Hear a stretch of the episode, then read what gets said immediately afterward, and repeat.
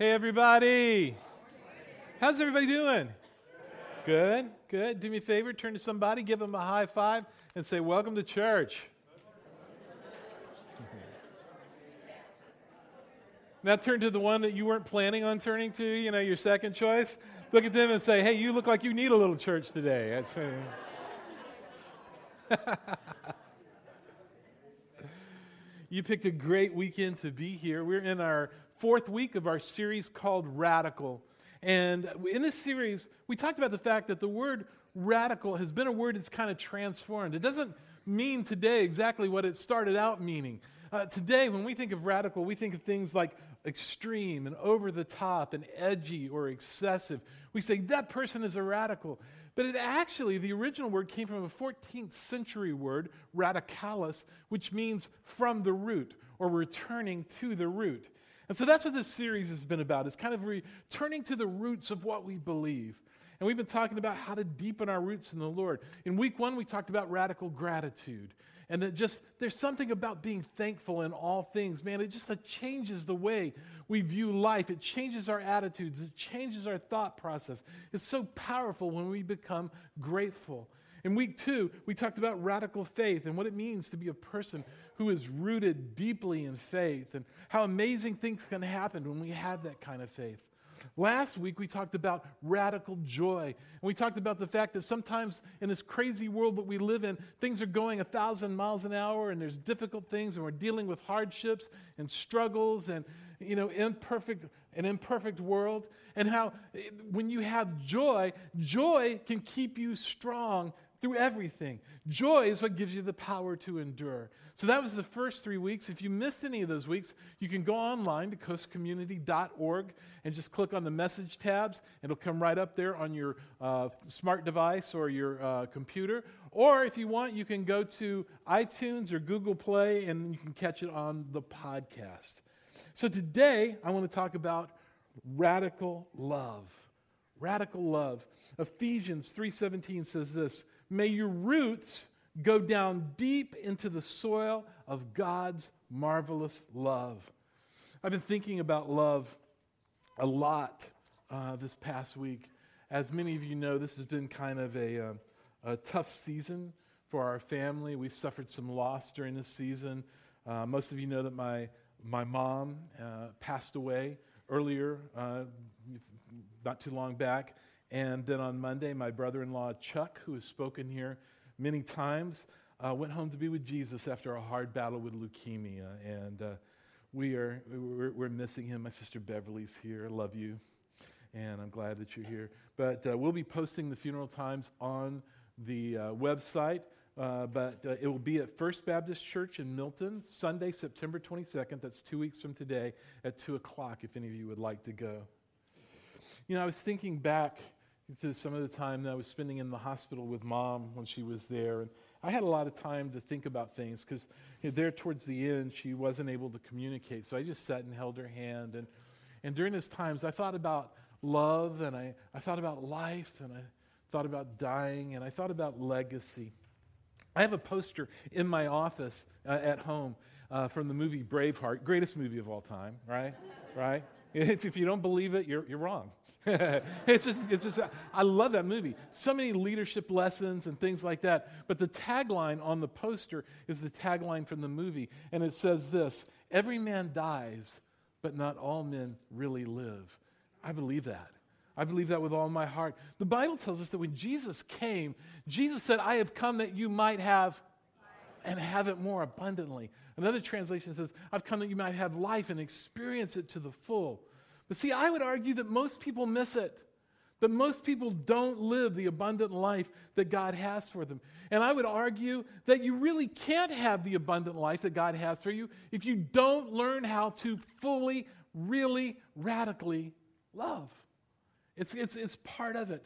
So today, that's what we're talking about. We're talking about radical love. And my prayer this morning is that God would show up and teach us how to love in a radical way. That when we walk out of here, we would be different than when we walked in. Amen? Amen. Come on, somebody. That's what I'm praying. In 1 Corinthians, uh, the famous chapter, Paul writes about love in the 13th chapter. And it's so powerful. It's so impacted so many lives. We call it the love chapter of the Bible. And after describing what love looks like, Paul closes the love chapter with this There are three things that will endure faith, hope, and love. But the greatest of these is it's love. It's love. Now, why is that? Why is love the greatest? I'll give you a couple of reasons. Uh, first off, it's because it's what I long for. I mean, think about it. Deep inside of each and every one of us, there's this desire to be loved. It's a universal need. We want to be loved. We want to be accepted. We want to feel valued. Love is dynamic to all relationships, whether it's husband and wife, mother daughter, father son, Lassie, Timmy. I mean, you know, all of those kinds of, right? I mean, it's just, it's a dynamic relationship, and love makes it stronger. And all of us have examples in our life of what life looks like when love is absent. I mean, we know the damage that can be done to a heart when love is not there. See, you and I, we may be different in so many things, but one thing that we all have in common is that deep down inside of every one of us is this desire to be loved. There's another reason why love is the greatest. Write this down. It's because it's what I need to change my life. There's no debating the thought that love changes us. Being able to wake up and go, you know what? I know that I am loved. And it's powerful. And see, ultimately, it's God's love that transforms us and causes us to change. You can't change on your own. You change because of love. It impacts you, it makes your life better. A third reason is because it's what I can pass on to others to leave a legacy. To leave a legacy. Now, I got a question. What are you going to leave as your legacy? A lot of times we think about legacy and we think about it's what we're going to pass on to the next generation. But see, legacy is also about us. What is my legacy going to be? What am I going to be remembered by? When your life is over, what are people going to say about you? That's legacy. And so, what I'm asking today is that you would just consider that as you and I go out into the world, that we would become more bold in the way we love the world around us, and that we would pass that love on. And we're creating a legacy as we do that, a picture of who we are and what we've done and what God has done in our life and, and showing why He put us on this planet. Faith, hope, and love. And love is the greatest. Why? Well, because in heaven, in eternity, you're not going to need faith, right? You're not going to need faith because God's going to be there. You're going to be in His presence. You won't need faith to believe because He's there. Thank you. yeah, I like it. preach, preach, preach, preach, Pastor. Yeah, in, in heaven, you're not going to you're, you're, you're not going to need hope because everything you want is, is provided. But in heaven, you will need love because the Bible says that God is love. It says it in 1 John 4 8, for God is love. So if today is your first time here, if you're a first time guest at Coast, let me just uh, say this to you. Give it a few times, right? it, it's like a restaurant, right? You, you, you got to go at least three or four times, but you won't be able to hang out very long without feeling love. I mean, when you walk in the door, we have these people, we call them greeters because, you know, lovers didn't sound right. You know what I'm talking about? I mean, it's just when it was a little dicey. And so, but they're the friendliest people on the planet, right? And when you come in, you just feel the love. You're walking in and people are greeting you and you're thinking, man, am I at Walmart? What's going on here, right? You know, you're just not really sure. And then you come into the auditorium and we're singing about love and you're sensing love from other people and you're hearing about God's love. And after a while, you, you, just, you just start to open up your heart and let God fill it with his love. And when he fills you with his love, here's what you're going to sense from the Holy Spirit is that I am not to be a container of love, I'm to be a conduit of love. In other words, I'm not just soaking up love for myself, I experience God's love. It changes my life. It's what I long for. And then all of a sudden, I become a conduit of love. It starts to pass out of me to the people around me. I'm a conduit. And the Bible is very vocal about this. All throughout the Bible, you see this thought that love is action. It's action. It's, it's, it's, love is action. It's us doing something. 1 Corinthians 13 3, show you a couple of scriptures. 1 Corinthians 13 3 says, If I give everything I own to the poor and even go to the stake and be burned as a martyr, but I don't have love, I've gotten nowhere. So no matter what I say, what I believe, what I do, I am bankrupt without love. James 2, dear brothers and sisters, what's the use of saying you have faith if you don't prove it by your actions? John 13, Jesus speaking, I'm giving you a new commandment love each other just as I have loved you. You should love each other. Your love for one another will prove to the world that you are my disciples, that you're my followers. Your love for one another proves that you are a part of God's family. So if you're wondering what a Christian should look like, a Christian should look like love. Love. That's how you know if somebody's a follower of Jesus Christ. Are they loving? If you look at your life and your life does not reflect radical love, if you have little or no compassion for the people that are around you, let me tell you something about your faith. Your faith is fiction, it's not real. I want to make sure that everybody gets this, whether this is your first time or whether you've been coming to church your entire life. Your entrance into the kingdom of God, you don't have to be loving to get in. All right? You don't have to be a loving person to get in. You can be spoiled and self centered, narcissistic. You can be a self absorbed creep, and you can still get in. You don't have to be loving to get in. But how do we get in? Well, by confessing our sins by a word called repentance, which is just a theological term that means turn around. I was going this way, I was going, on my own path, and now I'm turning around and I'm going to follow God's path for my life. All right? And then you put your faith in Jesus Christ's work on the cross, period. That's how you get in. You don't have to be loving to get in. But the Bible says that the positive proof that you've had a real spiritual transformation in your life is that your love is increasing. Guys, you cannot come into contact with perfect love and it not change your life.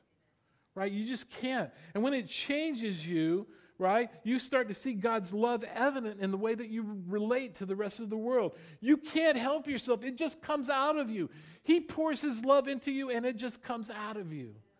Now, now, in my crazy mind, I was trying to think of a way to illustrate this to you or explain it to you. All right? If, if I were standing on stage and I had a stick of dynamite and I lit that stick of dynamite and I were to swallow it, um, do you think I would feel it? Yeah, right.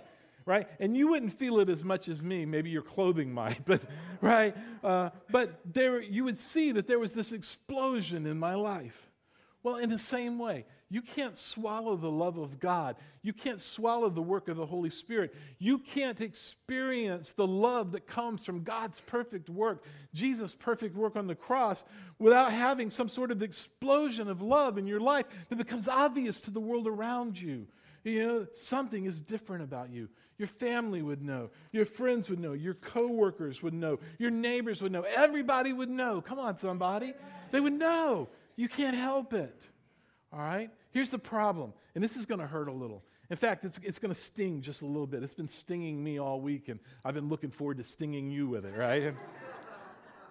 Here's the question How much, how much concrete evidence of love is there in your life when you think about it? What does the evidence show? In fact, let's get, get a little more personal. Who in here feels like you could be maybe a little bit more of a loving person? Can I just see your hands? Wow, most of us, right? You know, and you're not alone. So let's get practical. How do you do it? How do you become more loving? How do you do it tomorrow in your job or in your marriage or with your family or with your friends? How do you become a more loving person? How do you deepen your love? I'm so tempted to sing beach, uh, the Bee Gees, right? How deep is your love? Anyway. Here's the first one if you want to write it down. If I'm going to deepen my love, I have to do this. I must replace my desire for convenience with obedience to God's ways. I must replace my desire for convenience with obedience to God's ways. Now, this is huge. Why? Because obedience will disrupt your life. Obedience will mess with you. I mean, big time. How many of you love convenience? Can I just see your hands? Oh, come on, this isn't a trick question. How many of you do? Yeah, so do I. I mean, we do. We want things to be a little bit more convenient. It's always great when something that you've been doing becomes a little bit easier, it's a little bit more convenient. And so we all love that, right? That's why when you're on TV and you watch those commercials and you see the guy and he's got the easy button, right? You want to push that thing. You say, I need an easy button. You know, God help me, give me an easy button right? And you know, so we love that. That's why advertisers understand that. They realize if they make something easier, if they make it a little bit more convenient for you, you're going to pull out your wallet and you're going to buy it and pay for it because we like convenience. I heard recently about a brand new soup that is coming out called a self heating soup. All you have to do is shake the can, and there's a mixture of water and calcium chloride that kind of explodes inside the soup, and it heats the soup for you. How convenient is that? Right? I mean, now I don't have to mess with that tricky microwave, you know, all that button pushing and stuff like that. That's just too hard. Now I can go lay on the couch and shake the can, right? I, that's convenient, right? I mean, what could be more convenient? Maybe, you know, if they would invent a can that would shake itself, and then I wouldn't have to do anything right? Just pray that the kids would come by and feed me or something, right? You know, no, it's convenience, all right? Now, what happens when you have to get up from the couch and you have to actually go out somewhere to eat? What's a great place to do that? Well, have you ever been to Sonic? Man, this is great. You don't even have to go through the drive through, man. You can just pull up, give your roll down your window, give your order, and they will bring the food right to you. I mean, it's no, you don't have to navigate the drive-through, you know, with the you know gas stop, brake, gas, brake. You don't even have to do any of that stuff. They just bring you the food. You can focus on the food. Life is convenient. How many of you have been to Disney World? Disney World has this great thing called a fast pass. I don't know if you've ever seen these things, but they're amazing. You know, a fast pass is something that it automatically gives you a place in the line, and they will, they will tell you when your time is, and when you come in during your time, you don't actually have to stand in line anymore. I mean, that, that's awesome. That's convenient. Pretty soon they're going to have a maitre d, you know, pulley, party of two, your log is ready, right? and, and it, you know, it's just, it's convenient, all right? Now, life is all about convenience for many of us. But here's the thing, and I want you to think about this. Until we step back and pause and begin to really look at our infatuation with convenience, we'll never realize that our desire for convenience is often at odds with obedience.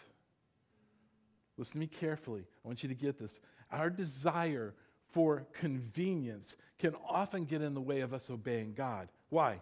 Because convenience is often tied to selfishness. And selfishness is never God's plan for obeying Him. Now, what is God's plan? Jesus gave it to us in Matthew 22. It says, You must love the Lord your God with all your heart, all your soul, and all your mind. This is the first and greatest commandment. And the second is equally important Love your neighbor as yourself. You should memorize this verse. You should just write it on your heart. It should just be able to flow out of you. It's just so important. Do me a favor, if you're taking notes, I want you to write down these numbers 613. 613. That's the number of Old Testament laws there were. The Pharisees had taken the Ten Commandments and turned them into 613 laws. And so this guy was talking to Jesus, and he said, Hey, out of all of these laws that you have, these 613 laws, what's the most important? He's trying to trip him up. And Jesus says, Okay, let me just give you the Cliff Notes version. He says, I'm going to take all of these things and just boil it down to two things. And you need to pay attention because this is on the final exam. Here's what you need to do love God love people. That's it. You just need to love God. Now, why two instead of one? Well, because you can't love God without loving people. Convenience is about my need for speed. But when it comes to obedience and loving people, a lot of times that doesn't happen fast. It's not easy. Love is not easy. Convenience is easy. Love takes time. Sometimes it's messy. Jesus says, Love God and love people. So, what is love? I hear people talking about it all the time because we, we say, you know, hey, I love you. You know, but we also say things like, you know, I love tacos and I love Sports Center and, you know, man, I love a good hot fudge sundae, right? I mean, I, so what does love really mean? Well, this is 1 Corinthians 13, and I, I want to encourage you uh, today when you get home sometime in the, the afternoon, man, just sit down and, and take whatever translation of the Bible you're using and just write out this chapter. Just write it out in your own handwriting. Just write it out as a reminder of what love is. Now, this is from the message paraphrase, but it says this It says, Love never gives up. Just never gives up. Love cares more for others than for self. Love doesn't want what it doesn't have. Love doesn't strut, doesn't have a swelled head, doesn't force itself on others. It isn't always me first, doesn't fly off the handle, doesn't keep the score of the sins of others. Well, you know what you did. No. Doesn't revel when, revel when others grovel. It, it takes pleasure in the flowering of the truth, puts up with anything, trusts God always, always looks for the best, never looks back, but keeps going to the end. Love never dies. Man, what if you took that passage and just wrote it someplace and used it kind of like a mirror for your life and say, How am I doing? How am I doing with these things? How am I doing with the way that I love the world? Am I doing love right? So here's what I want to do at this point I want to take what I'm teaching and put it in very practical terms. All right? I want to give us a test of what we do when we're faced with convenience over obedience. All right? And I want this test to be a little deeper than, than you know, soup or Sonic Burger or Disney World. You know, how does it relate to us in regular real life? So I've got a couple of illustrations I want to give you. Here's illustration number one.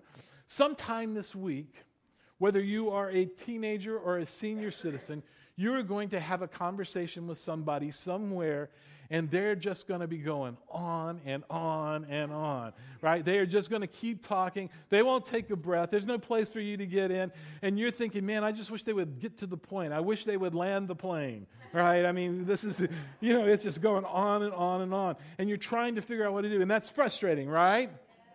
Come on. Is it frustrating? Yeah, it's frustrating. All right? At some point, you're going to start thinking, what is convenient? What's convenient? Well, what's convenient is for you to interrupt them. What's convenient is for you to stop them. What is convenient is for you to try to get them to the point so that you can get to the most important thing, which is what? Us talking, right? That's what's convenient. But what's obedient?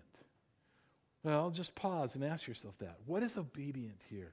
If I'm going to choose obedience over convenience, and I'm going to replace those two, what is obedient? Well, the Bible says love is patient. Love is patient. Guys, I'm preaching to myself on this one. You know? So I listen, right? I allow that other person to share their heart with me. I pause, I put them first. That's obedient. Now, I may have to go to the doctor tomorrow because I bit a hole in my tongue, right? But it's obedient. It's being obedient. Here's illustration number two. In your home, how many of you have little kids? Can I see your hands? Quite a few of you. All right. Well, you know, I mean, you've probably been through this. It's two o'clock in the morning, and one of your kids has some sort of episode. They're crying, they're throwing up, whatever it might be. They're making a ruckus. And at that moment, when you hear them, you are called into action. So, what is convenience? Pretend you're asleep, right? That's convenient.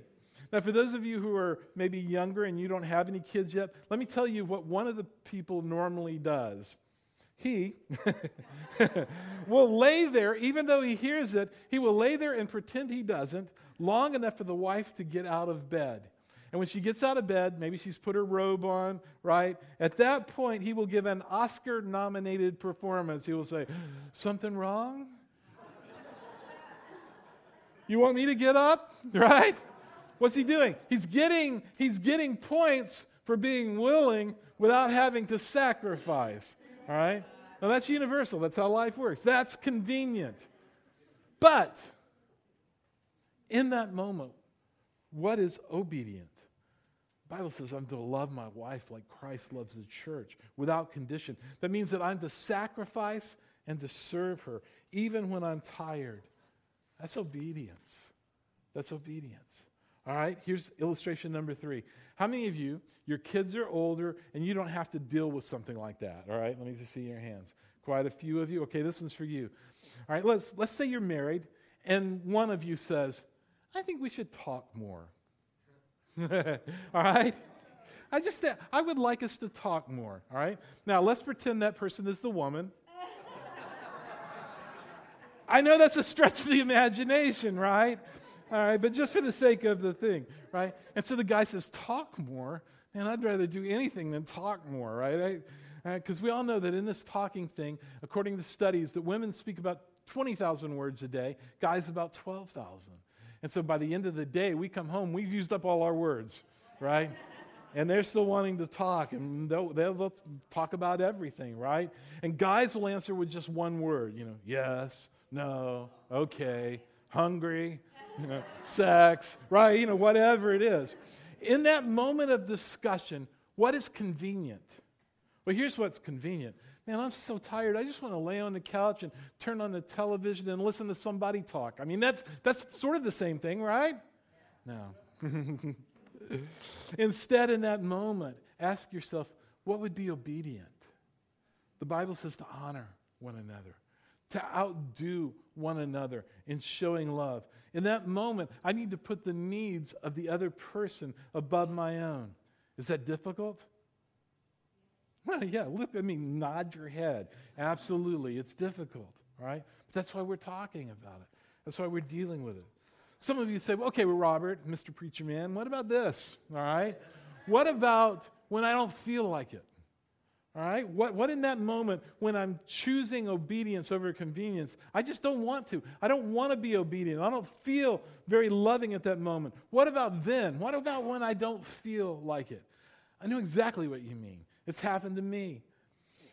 Back a few months ago when mom was in the hospital, before she actually moved into hospice and she was just kind of in her room, uh, I was spending a lot of time with her there at the hospital. And, and I, I had been there all day and I decided I was going to go home, get some rest. And, and so I was leaving and leaving the hospital and I was headed to the parking garage, which at this particular hospital is like it's in another county or something, right?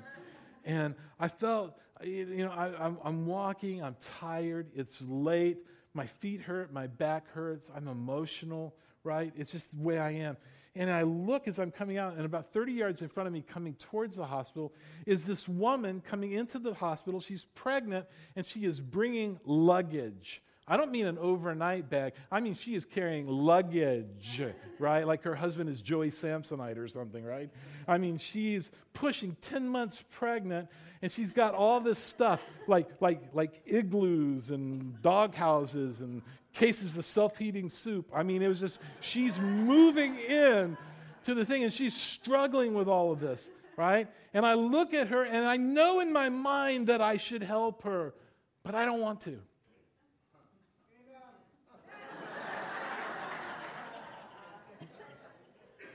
Y'all remind me to schedule times to explain the amen moments. I didn't want to, right? And, and the more I thought about it, I started to get a little ticked off. I mean, really, honestly, I'm mad at the world. I'm thinking, how many people have already passed her by? Why didn't any of them help her, right? And I, am mad at God. God, there's six billion people on this planet. And God, you know what kind of day I've had? You know, why couldn't somebody else? You know what I'm feeling right now. I don't want to help her. I'm mad at her. I'm thinking, why didn't you plan better? You knew this was coming, right?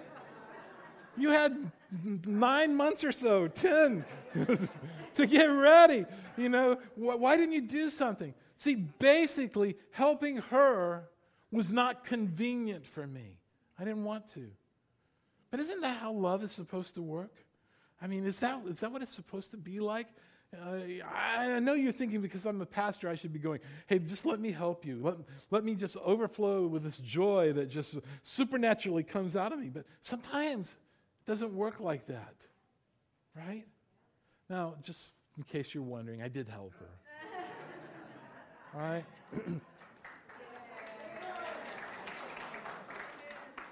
no, no, no. Because it brings up a question. What if it's not joyful? Right?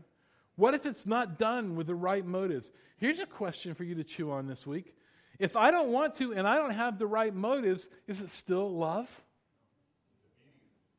Good question, right? What did Jesus say?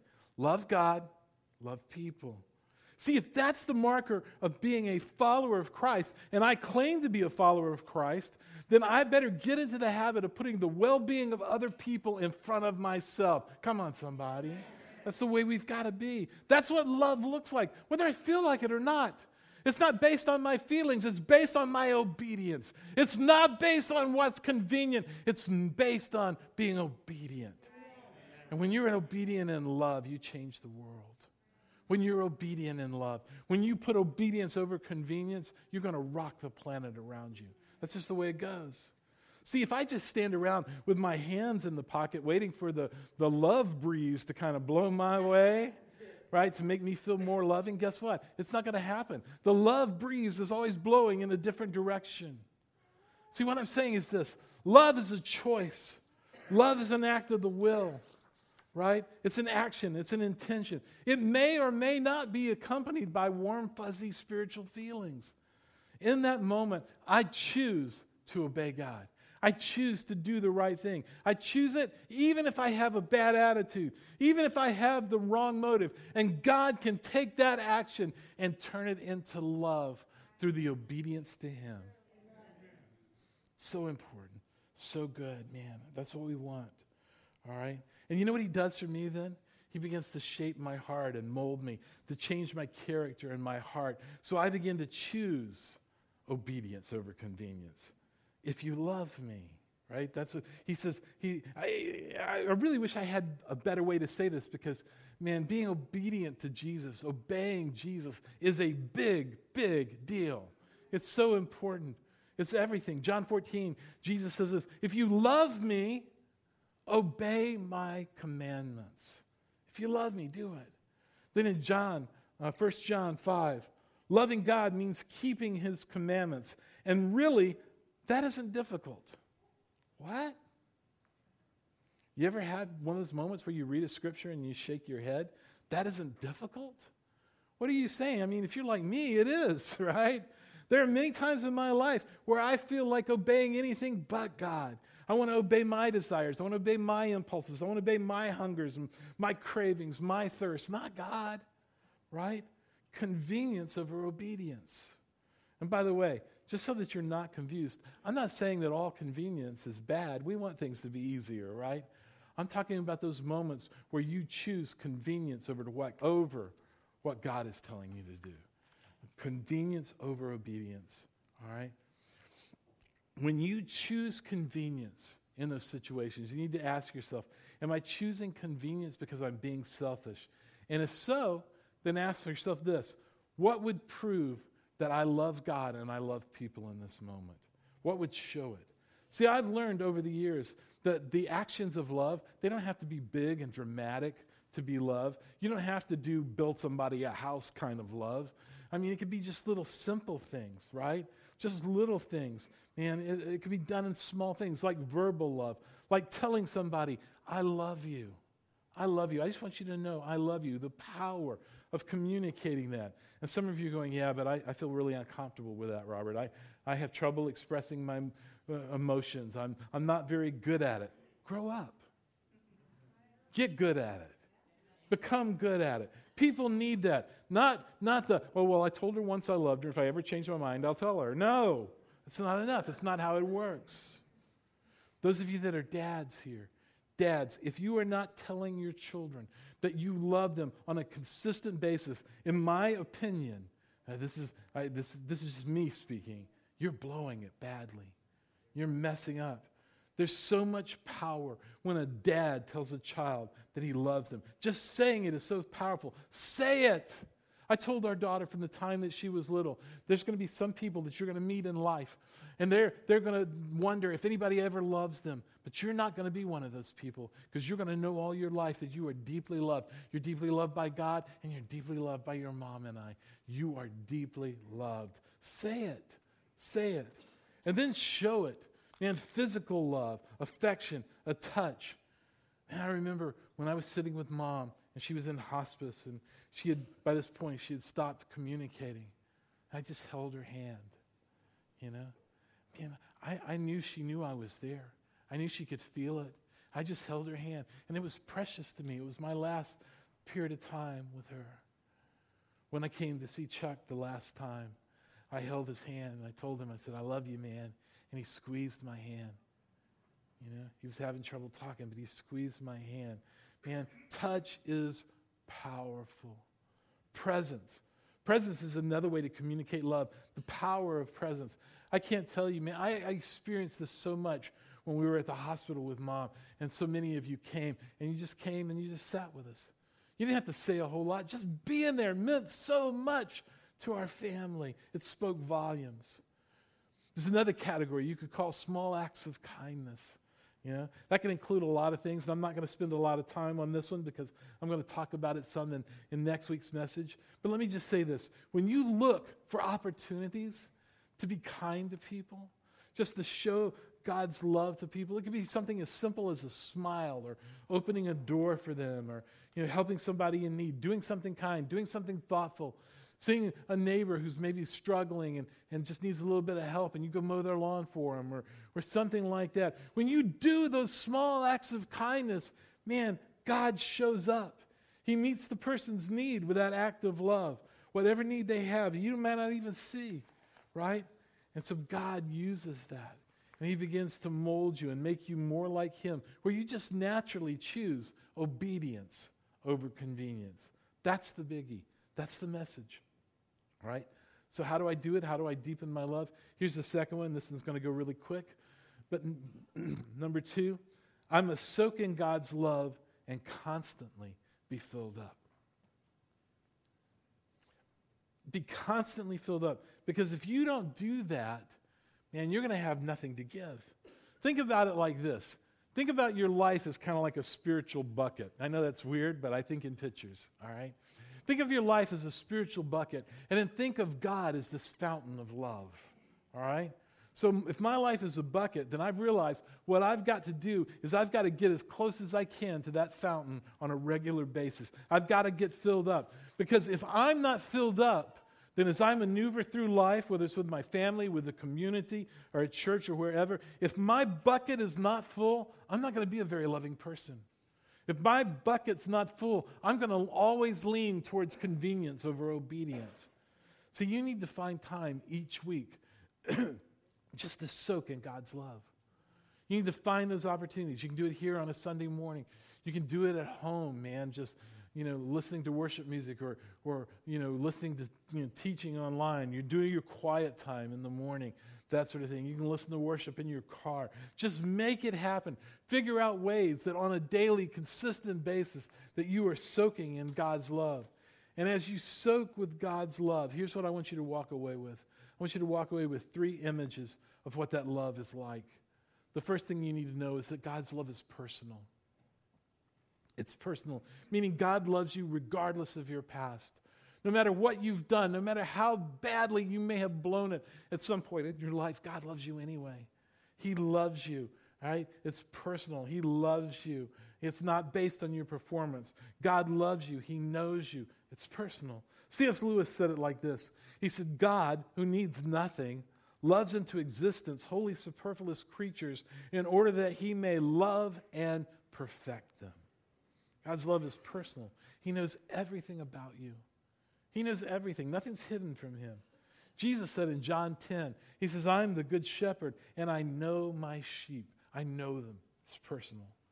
One of the great Bible passages tells us that God has numbered every hair on our head, and He knows them. And if you lose one, He knows it. Now, my experience is He doesn't replace it, but He does know it. All right, you know what I'm saying? Here's the second thing you need to know, and that is that God's love is transformational. It's transformation. If you're trying to change your life on your own, it's not going to happen. It's God's love that changes us. It compels us to live a different life. 2 Corinthians 5:17 says, "If anyone belongs to Christ, there's a new creation. In other words, you're transformed. The old things have gone, everything has been made new." I love that. The Revised Standard Version of it says it like this If anyone is in Christ, he or she is a new creation. The old has passed. Behold, The new has come. I love that image. That's what God's love is. It's transformational. It compels us to change. It compels us to love. 2 Corinthians 5 For Christ's love compels us. Now, see, I'm not compelled to love you on my own. I'm not compelled to do anything on my own other than take care of myself. But it's God's love that compels me to be different. It's God's love that's transformational. Right, here's the third one God's love is sacrificial. His love is sacrificial. God proved his love by sacrificing his son, Jesus Christ, so that I might win, so that you might win. We understand sacrifice a little bit, but probably not to that extent. Romans 8 says this The law of Moses could not save us because of our sinful nature. And he's talking about the Ten Commandments here. We couldn't live up to them because we're, we're sinful, right? But it says, But God put into effect a different plan. And here's the plan He sent His own Son in a human body like ours, except ours was sinful. God destroyed sin control over us by giving His Son as the sacrifice for our sins. Some of you this morning, you're looking at your life, you're living by your plan. And that might be a good plan. It might be a financial plan or a retirement plan or a strategic plan. It might be a family plan, but it's not God's plan. It's not going to ultimately lead to life. God said, I want to give you a different plan. And I'm going to sacrifice so that you can embrace the plan. And here's the great challenge Ephesians 5 live a life filled with love for others following the example of Christ, who loved you and gave himself as a sacrifice to take away your sins. And God was pleased because the sacrifice was like a sweet perfume to him. Guys, what would it look like? What would it look like if we were to leave here today and just go out to our families and express the love that we talked about today? What would it look like if you went back to your job and to your school and to your neighborhood, to your friends, and you were just more loving? What would happen if you took radical love into all of your relationships? And it would change your life. You could make life a better place. Got one more scripture. It's not in your message notes, but it will come up on the screen. And it's one that I've been thinking about all week. I just sometimes you know, you get a, a, scripture and you just dwell on it. It just kind of works inside of you all week. This one's been doing that for me. Paul's writing, he's writing to the Corinthians. And in the first part of Corinthians, he had to straighten them out on some personal church issues, some things they were doing wrong. Then he taught them about love. And then when he comes to the end of it, he says, Listen, be on your guard, stand firm in the faith, be courageous, be strong. And then listen to this do everything do everything in love. Would you bow your heads with me?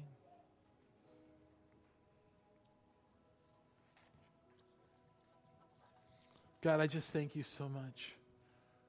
Here we are, Lord. We're coming before you. We're looking at our lives, and we're looking at how we deal with convenience compared to obedience. We're looking at how are we at this thing called love. How are we doing? I want you to take a moment and just examine your heart. How are you doing with love? Are you loving your family well? That's great. How are you loving your neighbors? How are you loving the people at work? How are you loving the people that you just bump into? The ones who don't know you, they don't know about your faith. Will they pick up pretty quickly on the fact that you're a Christian by the way that you love? We used to sing a song when I first became a Christian that we will know, they will know we are Christians by our love. By our love. Yes, they'll know we are Christians by our love. How are you doing? And if you say, Robert, I'm going to be honest with you, this is just me and you. Nobody's looking around. it's just me and you. And you say, Robert, I'll be honest with you. I really need to be better at this. I need to love more deeply. Would you pray for God to, to help me love more deeply? If that's you, could I just see your hands wherever you are? Wow. Yeah. Perfect. Thank you. You can put your hands down. Lord, for all of us, my hand included, that said, Lord, we want to love better. We want to be people that are known for our love. We want to be a church that's known for love in the community. Lord, we don't want it to be about anything other than you. We want it to be about you and your love. And we want that to compel us in everything that we do. Father, we want to have those moments where when convenience rears its head and it's directly in, in contrast to what you're telling us to do, Lord, we want to choose obedience in that moment. And we trust you, Lord. We thank you that you have us and you're going to help us do that. You're going to help us love more. Keep your heads bowed for just a second. Maybe you're here today, and the fact is, is that you want to love more, but you're trying to do it under your own strength and your own power because you've never opened up a relationship with Jesus Christ. Maybe you've never said yes to him. You've never invited him in to be the Lord of your life. This is the moment where you can say yes to him. If that's you and you say, Robert, I've never asked Jesus to be my Lord, I've never given him control of my life. I've never done that repentance thing where I turn away from my way of doing things and turn to His. Would you pray for me? If that's you, I want to pray for you this morning. Can I just see your hand wherever you are?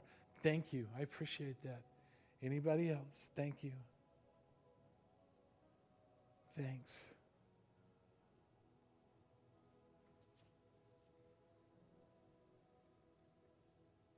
I want to lead you in a prayer right there where you are. You don't have to pray out loud. God will hear you. You can just pray in your heart. But just say, Dear Jesus, come into my heart. Be the Lord of my life. Lord, I turn away from my way of doing things and I'm turning to you. And I ask you to lead me, help me, give me wisdom. Help me to live my life for you. In Jesus' name, amen. Can we give God a big hand?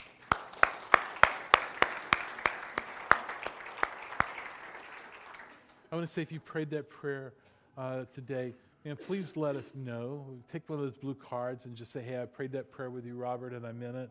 Also, if you'll go and you'll tell them at the welcome desk, they've got a book for you called Now What. We'd love to put that in your hands free of charge and, and do that for you. So here's my prayer for you this week is that you would let love, God's love, compel you in everything that you do. But maybe just for this week, just for this week, try this as an experiment. Just say, God, as I go about my day to day, help me to love well. Just help me to love well. Help me to be thinking about it through the day. Help it just to be something that's conscious inside of me. I just want to love better. And then go out and show your love Go and show His love to the world around you. Amen? Amen? Amen. A couple of quick things before you go. Next week, Radical continues. I'm going to be talking about radical generosity. And I tell you, man, I'm really looking forward to sharing this message with you. If you are a first time guest or I haven't had a chance to meet you yet, I'm going to be in the lobby uh, after the service. I'd love to say hello. I'd love to just, you know, meet you. And so that'll be here. And then finally, I just want to pray one more prayer for you. This is a a prayer of blessings. One of my great joys as a pastor is to send you out with a blessing. So if you would raise your hands. Father, I pray over every person that's here. I pray that you bless them this week in all that they do. Father, I pray that, that, that you would give them wisdom in all that they do, that they would walk in wisdom according to your word. Lord, I pray that you would give them favor in the eyes of people that they come in contact with. Lord, I pray that your anointing would be on their life in every relationship, in every contact they have with everybody around them, and everything you call them to do, that it would be anointed. and Father, I pray that you would give them divine opportunities to tell other people the story of what you've done in their life in Jesus' name. And everybody said, Amen. Amen.